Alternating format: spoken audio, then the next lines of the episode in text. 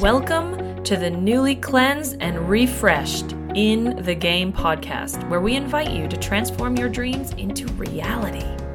Every week, we aim to touch, move, and inspire you to new possibilities for your life. My name is Sarah Maxwell, and is it really time for me to now intro my own show? Heck no! Bring in the Aussie talent to get it done. With their groundbreaking first season as The Nat and Sarah Show, the foundation has been laid for a life of manifesting your dreams. Join us as we delve into the nuts and bolts of what it really takes to bring those dream boards into reality. It's time to dust off your dreams and get back in the game of life. Are you a member of the community? Head to Facebook and search In the Game podcast to download your three step journal to begin the workshop style teachings and gain exclusive access to your hosts and featured guests. Get ready to take action on your possibility.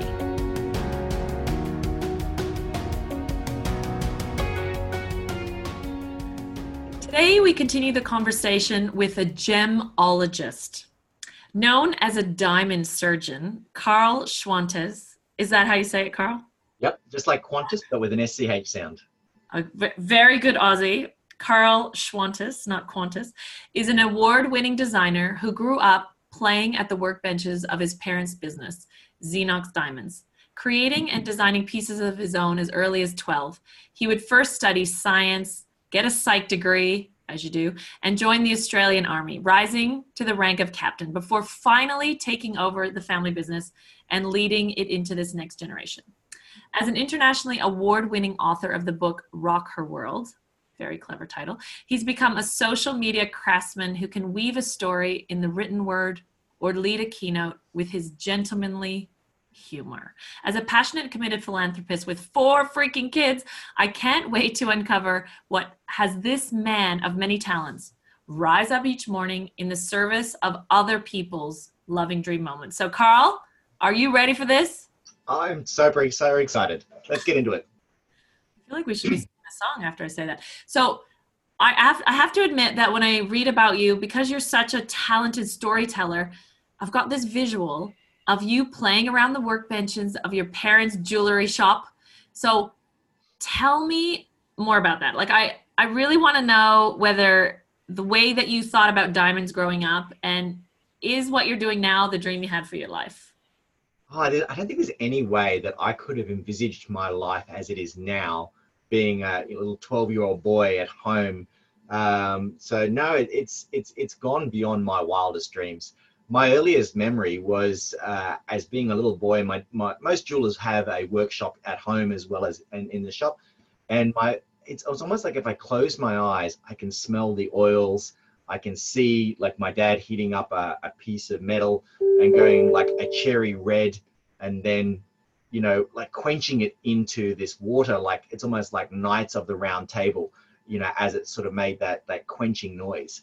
So I think um, my dad started me very early, like making some apprentice like exercises. I made my first little rings and stuff that he learned. He probably wouldn't have been that much older than, than I was. He, he left school at about the age of 15. And his dad said, Look, you know, the first thing we need to do is to get you into a trade and learn some skills. Um, but I think um, it may come as no surprise to you is that uh, I probably developed the gift of the gab probably more from my mum. And uh, I remember I, I, won like things like the the um, the uh, strawberry uh, festivals, you know, for public speaking, and I was on the debate debating teams and things like that. So I think love of connecting with people and talking, combined with the love of diamonds and jewelry, just kind of created a natural little um, niche or, or, a spot for me that you know even as i was growing up and being 15 16 i would come in and work in the shop on the weekends you know make the coffee for the jewelers and and i think yeah i think i really believe that there's something valuable in starting at the mailroom you know and working your way up rather than just being handed on a silver platter and going here it is here's the here's the keys to the the ferrari or the cadillac whichever way you want to go mm. so you know that that's how it really started for me yeah, good on you. You got to whip them into shape. The kids. Well, I have to, I don't know why I never thought of asking this before, but because I have a four year old and I picture you as a young kid, the value of diamonds, what, like when do you start to understand its value? So I'm thinking about my daughter. We paint rocks, right? That's what we do. A, ki- a kid, do they know the difference between a rock and a rock? Okay. So what is that? Where do you start to really get that value and start to tell that story in a way that has meaning for people and then it just lives in them until they have it on their finger? you know you said at the very beginning kind of like being a diamond surgeon you know i guess i've spent the last 24 years now talking with diamond cutters you know importers you know i've traveled the world and bought i, couldn't even tell you how many diamonds now for clients uh, i think at last count there was probably about 6800 couples that i've helped go through the process of getting engaged and married and i think over that time when you do something for as long as that you start to see patterns. And I think I always had a very curious nature. Like I always wanted just to find out more. And, and I would look at a diamond and go, oh, I really love that. Tell me why. And I'd love that. Tell me why. And I think, you know, in the same way that your mechanic can listen to the engine and tell you what's wrong with it, or hopefully the computer guy, you know, knows what's wrong with your computer. When I look into a diamond, you know, it's it's a totally mesmerizing experience. And, and i'm looking for what the diamond cutter did right and what they could have done better. And it's having you know i see things that people will, will never see. Mm-hmm. uh, but it's i could look at diamonds all day long. So uh, i think i landed in, in the right profession. I'm obsessed with people who are in mastery and i'm hearing that from you this sense of you see things that other people can't see um, and I so want to delve into that. However, I'm aware that not everybody's as obsessed as about it as me. But I, I am curious about the bridge. Like, so how do you?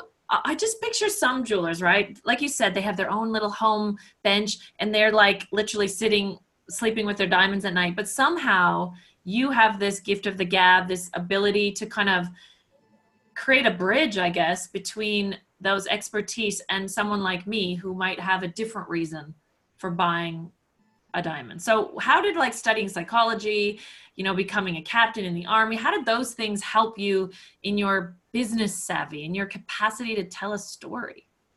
I think it really comes down to a connection with people. You know, and I think at its at, at its deepest level, what I love doing is really connecting with people. So whether I'm talking to them and it's about me asking you about your daughter and you painting the rocks or you know what school she's in, it's just about talking to people, and I, I'm just genuinely uh, interested in you know finding out more. And and so I don't really consider it in so much as it's it's kind of like this transition to selling because it's really just for me about helping you get whatever it is that you want. And it could be in the case of a diamond, or it could be that you just want to get a um, you know a little silver or a plastic necklace. The, the, it, what it is is less important to me than the memories and the experience that it creates to, for you. You know, at some level, I, I kind of think, and I don't even know whether this is the right word, but I consider myself an experientialist. Ooh. You know, I love creating phenomenal experiences for clients. And that for me, you know, so you've been into the showroom, you know, one of the first things you see when you walk in, there's a scotch and champagne bar there, you know, and, and there's something really different and something remarkable happens when you create a phenomenal experience like the lights just flick on and it, it's you, you have this feeling that you've just been part of something special uh, and I'm, I'm getting goosebumps as I tell you about that. But it's that's what that's what really does it for me. Is it's about creating the amazing experiences, and it could be you know like you. I've I've traveled the world, and I love you know seeing things and doing things that are are just you know different and and that it really kind of opens your eyes. And it's when i do that for somebody the ultimate gift that i can give them is to give them something that they didn't think that they could ask for. Hmm. when you give somebody something that didn't think that they could ask for that's that's when you see the magic happen in their eyes. And that's uh, that's the kind of the drug that i love to go back for each time.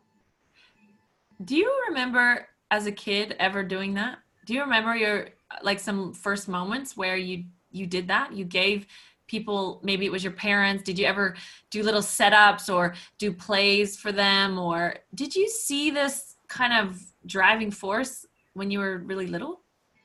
I wish i had a, a very interesting story that said yes but i grew up in a very strict household. Like my my father you know grew up at the end of second world war in germany. My mum was half greek half italian.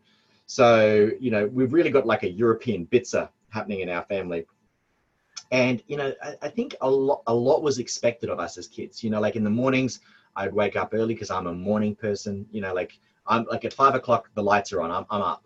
But at about nine thirty, the batteries batteries die. But you know, one of the things that I would do in the morning is it was my job to get up, put the coffee machine on. So we had one of those percolators, you know, with the um, you know the the the um, the filter papers, and put the coffee in, put the bread rolls in the oven, and I'd get everything set up. And I and I think I think at some level where it came from was was this this ability to, to, to serve you know to serve. And I, and I think I think that I always call it the butler test. You know I, when I when I'm teaching my team how to look after our clients I call it the butler the butler test. Hmm. If you've ever had a British butler it's like one of the most amazing things. And and it's amazing because of the way they make you feel.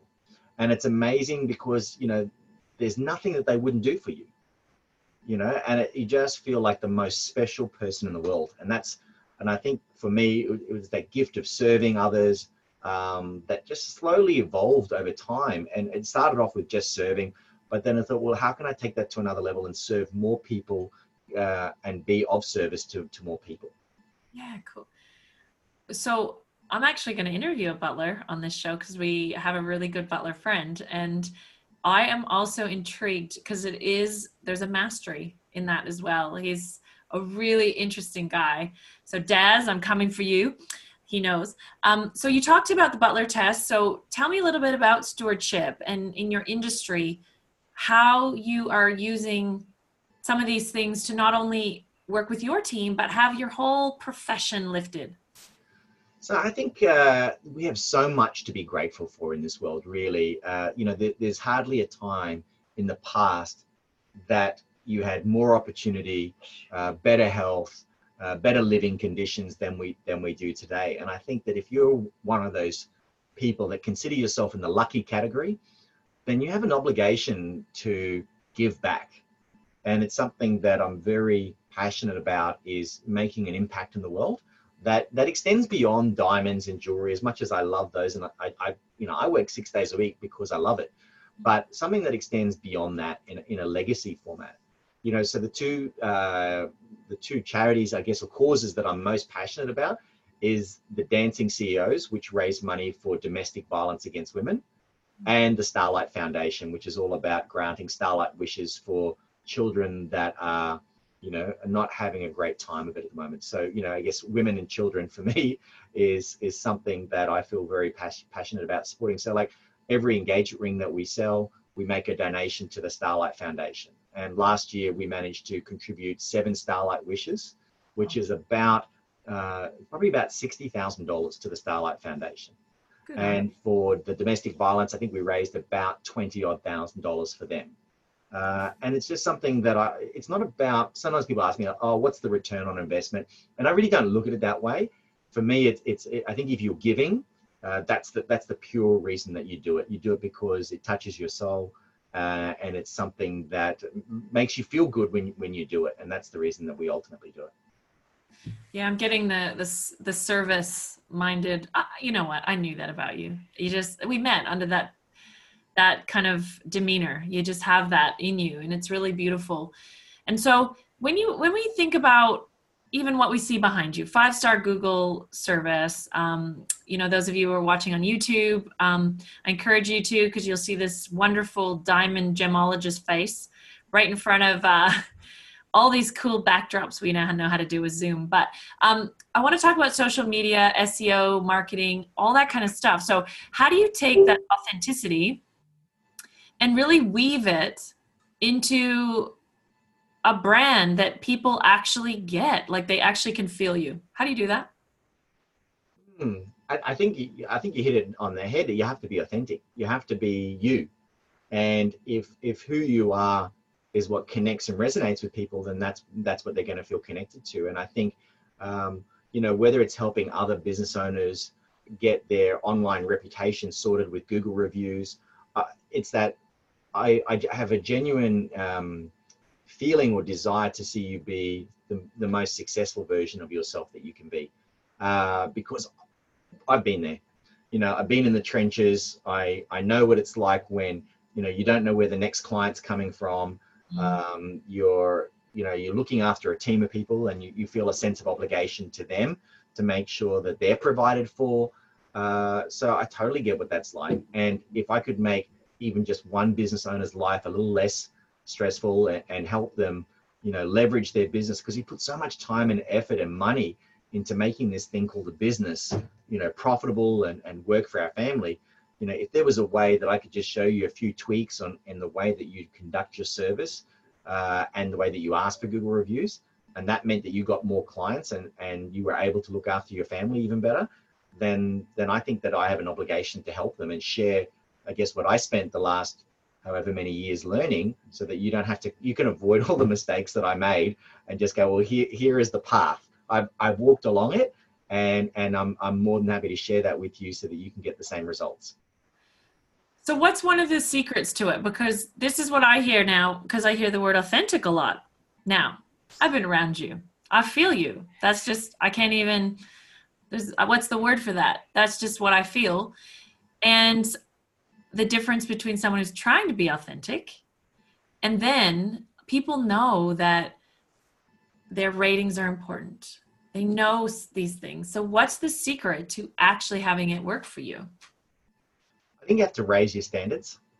Mm. I think uh, I'm always expecting more of me than anyone else can. Mm. Uh, it's that constant and never-ending improvement. I'm always looking to say, how can I be better? You know, even if I have the most amazing sale and I and I've and I've done the very best I can, I always look and say, you know, where where can I improve? Where how can I make that even better? Mm. Um, and sometimes it doesn't work for me because sometimes I'm overly critical of Mm. myself, uh, and sometimes I have to balance that out. But I'm always saying, well, how can I make it even better? How can I do better, be better? And you know, I've spent you know over a million dollars in personal development, Mm. um, and it's it's one of those things that I, I sometimes call it. I don't know. It's called like the butterfly effect or, or or the ripple effect. You know, if I look at where I am now, like we're ch- we're chatting here now, and I go, well, how how did we get here? Like what ha- what have to, what had to happen for that to for, the, for that to be possible? Well, we had to meet here, and then how did that happen? Well, that happened because I met this person, and how did that happen? Well, I, I, that came because I met this person, and I honestly believe that that the the solution or the the way to have a truly remarkable life is to constantly put yourself out there in the universe. Hmm. Because if you if you're doing that, then I, I got to think that good things are going to come your way. Uh, and if I just sort of sat at home and stayed in my little comfort bubble, uh, nothing, you know, I can't imagine that I would have I would be anywhere near where I am today. So I'm always looking to push myself outside of the comfort bubble, even though that's that's the safe place to be. Uh, and I'm always asking more of myself and how I can do better, be better, give more Mm. um, to make the world a better place. I love that that thought. I, I started to actually, as you said, let's track what brought us together, and I started to track the course that we did together, Yep. and then our relationship with Rill. And like, there's a really amazing story as you begin to just even track that. And then you said something really interesting because this podcast is called In the Game, and being in the game is really about being out there in life for things to actually happen. And game, ironically, yes, I come from an athlete background, but it wasn't crafted from an athlete space. It was actually this notion that a lot of us spend time watching life happen by this from the sidelines. And you said staying in your house. Yep. You know, and even as you listen to this podcast, it's sort of like, do you just listen to it while you walk? Are you just sort of like um, a voyeur of life? Or do you actually take some of the things that you learn or that you you hear today from Carl and do you say, you know what? I'm going to try that. I'm going to try that. So something about can I make it better? That was Nat's mantra or mantra. I don't know if I'm Aussie or Canadian anymore, but whatever that. And she used to say that all the time. And I'm I wasn't planning on asking you this, but it can make her be very challenging sometimes in relationships. So how are you? I want to know about you with your wife and you with your four kids. What are you like? Because you have that sort of thing in your head that's like, how can I make it better? How can I make it better? Yeah, yeah, it does drive my wife nuts. um, but I'm, I'm, I'm like I'm like the spontaneous person, and you know they say opposites attract. I'm like I'm like the the spontaneous person. Like I'll come home and say, let's pack the bags and just go for a drive, and she'll be like, I I needed 24 hours notice to kind of process, plan, you know, what's going to happen with the kids, what we're going to do for lunches, whatever. And so, you know, I think over time, like, you know, I've been with my wife now for over 22 years, and it's like, I think probably only in the last couple of years it started to really penny drop. Is that I have to, if I want to get the kind of result that I ideally like, I have to give a message in the way that I would want her to receive it. You know, so if I know that she needs a couple of days, you know, processing time, I need to be better disciplined and more organized in my thought process and not the kind of the spontaneous, hey, let's let's go off and do this. Uh, and it's just a matter of meeting, yeah, the balancing act of, of the two. So I think that's one of the, the great things about being in a committed relationship is that you have the opportunity to mess it up and try again over and over again. Yeah. Until you get it right. and way to be willing to see that, like you said, that opposite that you're opposites. And then how do you think that she lifts lifts you, lifts you up in terms of what you do in the world and the impact you want to make? I think, you know, one of the things that always stood out to me with my wife is that um, from the very first moment that I met her, I could see her as being the mother of our kids because she has that that real motherly kind of you know essence about her.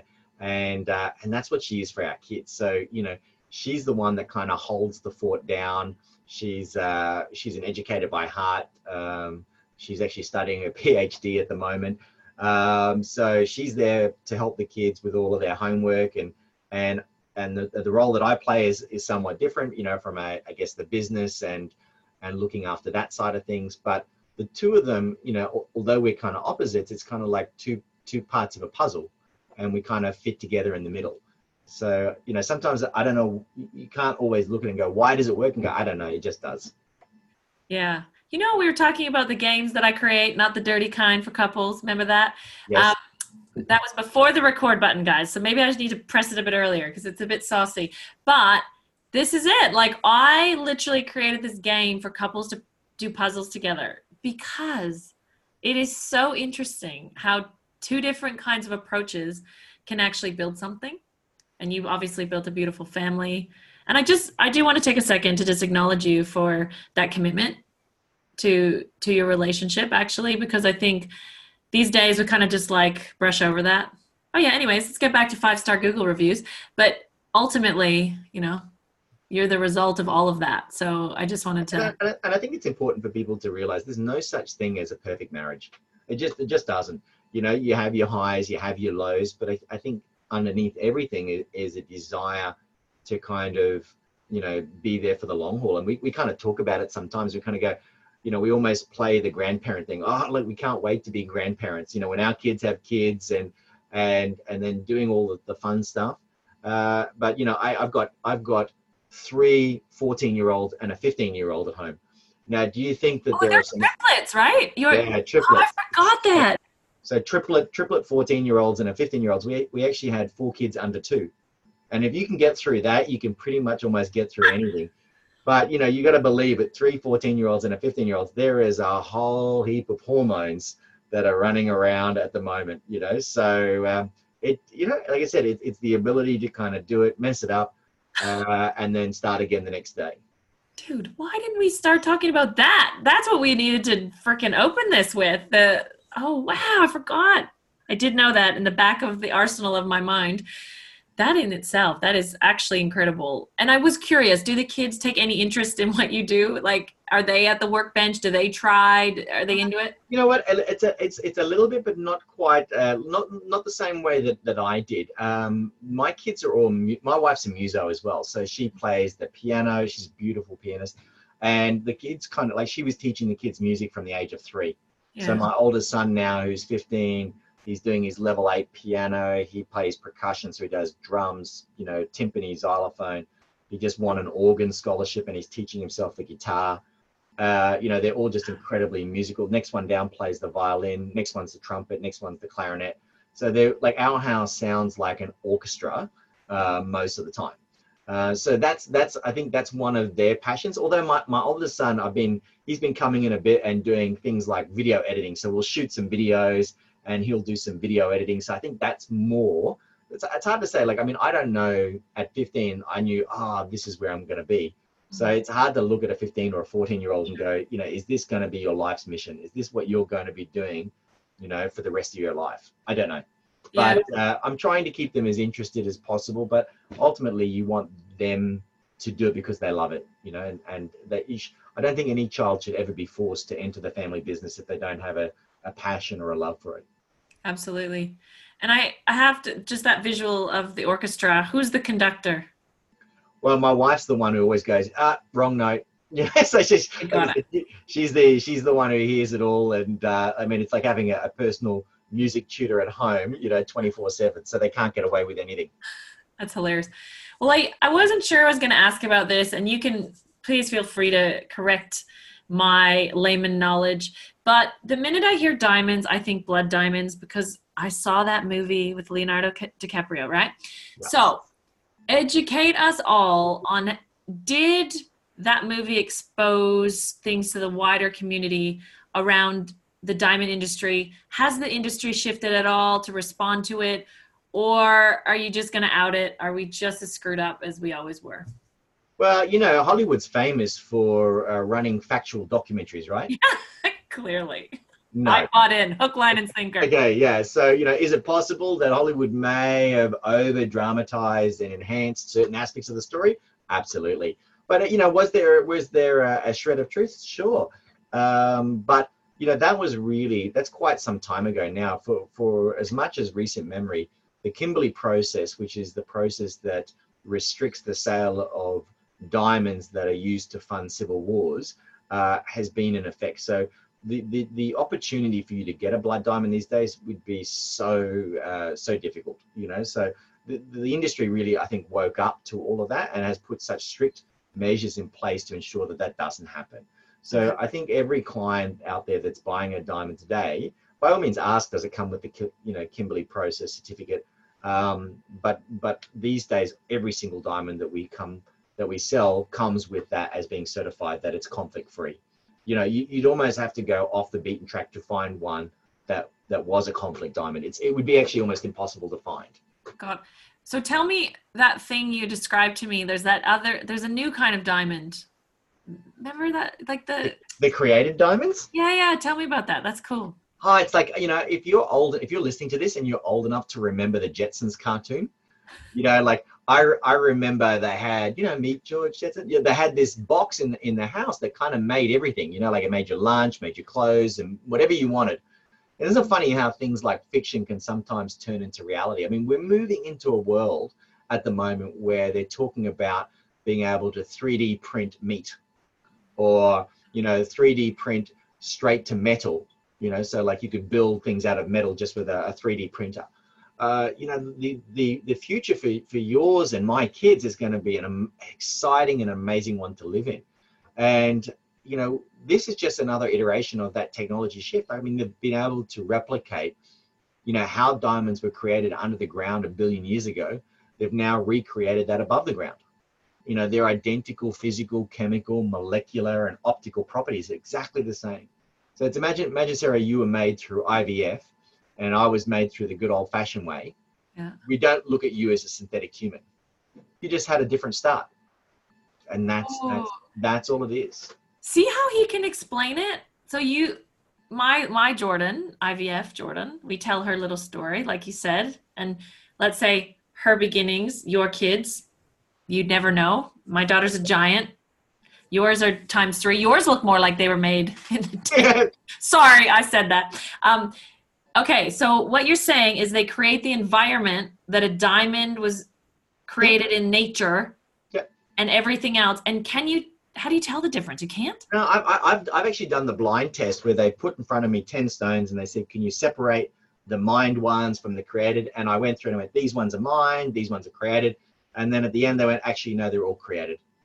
The thing is, the thing is, because they're just replicating what happens below the ground, uh, they have natural inclusions. They have variations in color, so they they they're no different. They're they're exactly the same, Whoa, that's wild. That is, and they're about forty percent less.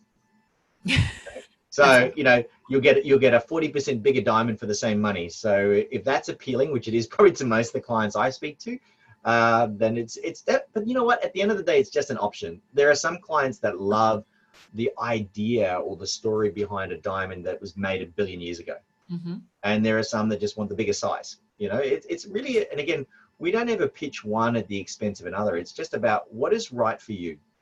You know, because it doesn't matter what I think or what you Yeah. think. It's just the Mhm. person who's wearing it. That's the person who has to love uh, what they've got. You know, but I don't whether it was it was created or mined. I mean, all diamonds are created. One's just created by Earth, and one's just created in the lab. But you know, whether it's whether it's a created or a, or a, um, a mined diamond, for me doesn't take away anything from the symbolism of what it represents. Yeah. You know, like I- when I talk to the brides after they've been proposed, and I always love to hear the stories, and it's like, you know, the girl doesn't say, "Oh, it was so amazing." He got down and proposed with a triple excellent Russian mined, you know, FSI diamond. No, all she says is, you know, like it was romantic. He, they said this or they did that, or you know, my partner knew exactly the way I wanted it. Like it, it's that's the experience that that they talk about, mm-hmm. not about the rocks particulars. Yeah, absolutely which makes you so interesting i think around you love the experience but you also have married it to this thing that you're a master with you know a, mas- a master craftsman. And so i think that's really interesting actually how you have those things we- woven together. I think they're both really important. yeah well it's funny because as you're st- talking i'm thinking to myself why is it that i never grew up with any knowledge of diamonds? So why I, I, and i'm just like noticing these two parallel lives you know and your kids like they're so into music and i was into sport and yeah so it's all really interesting the things that we're exposed to early. And in this podcast that's what i love doing is being able to almost take you, mentioned your parents at the beginning and some of their um, what was important to them and how that shaped you. And yet i do believe that the core of who we are shines through no matter what. It's like doesn't matter if they try to stifle it like who you were i truly believe was evident had evidence of that early days. Yeah. i love just hearing hearing those stories. So thank you so much for sharing yourself. There Right. is somebody out there listening right now and going uh-huh i can do that with my craft. I- i do think there's something to that. How you have as an entrepreneur i really appreciate how you um, i don't even know if you can say this but how you make social media demonstrate the heart of who you are. I think that's a real gift and talent so thank you for sharing that Uh, thank you, appreciate that.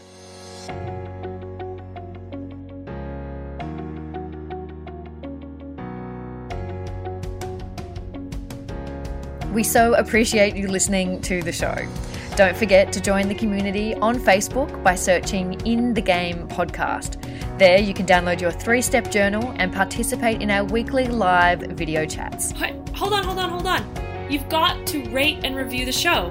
And I know all the podcasts are always asking this.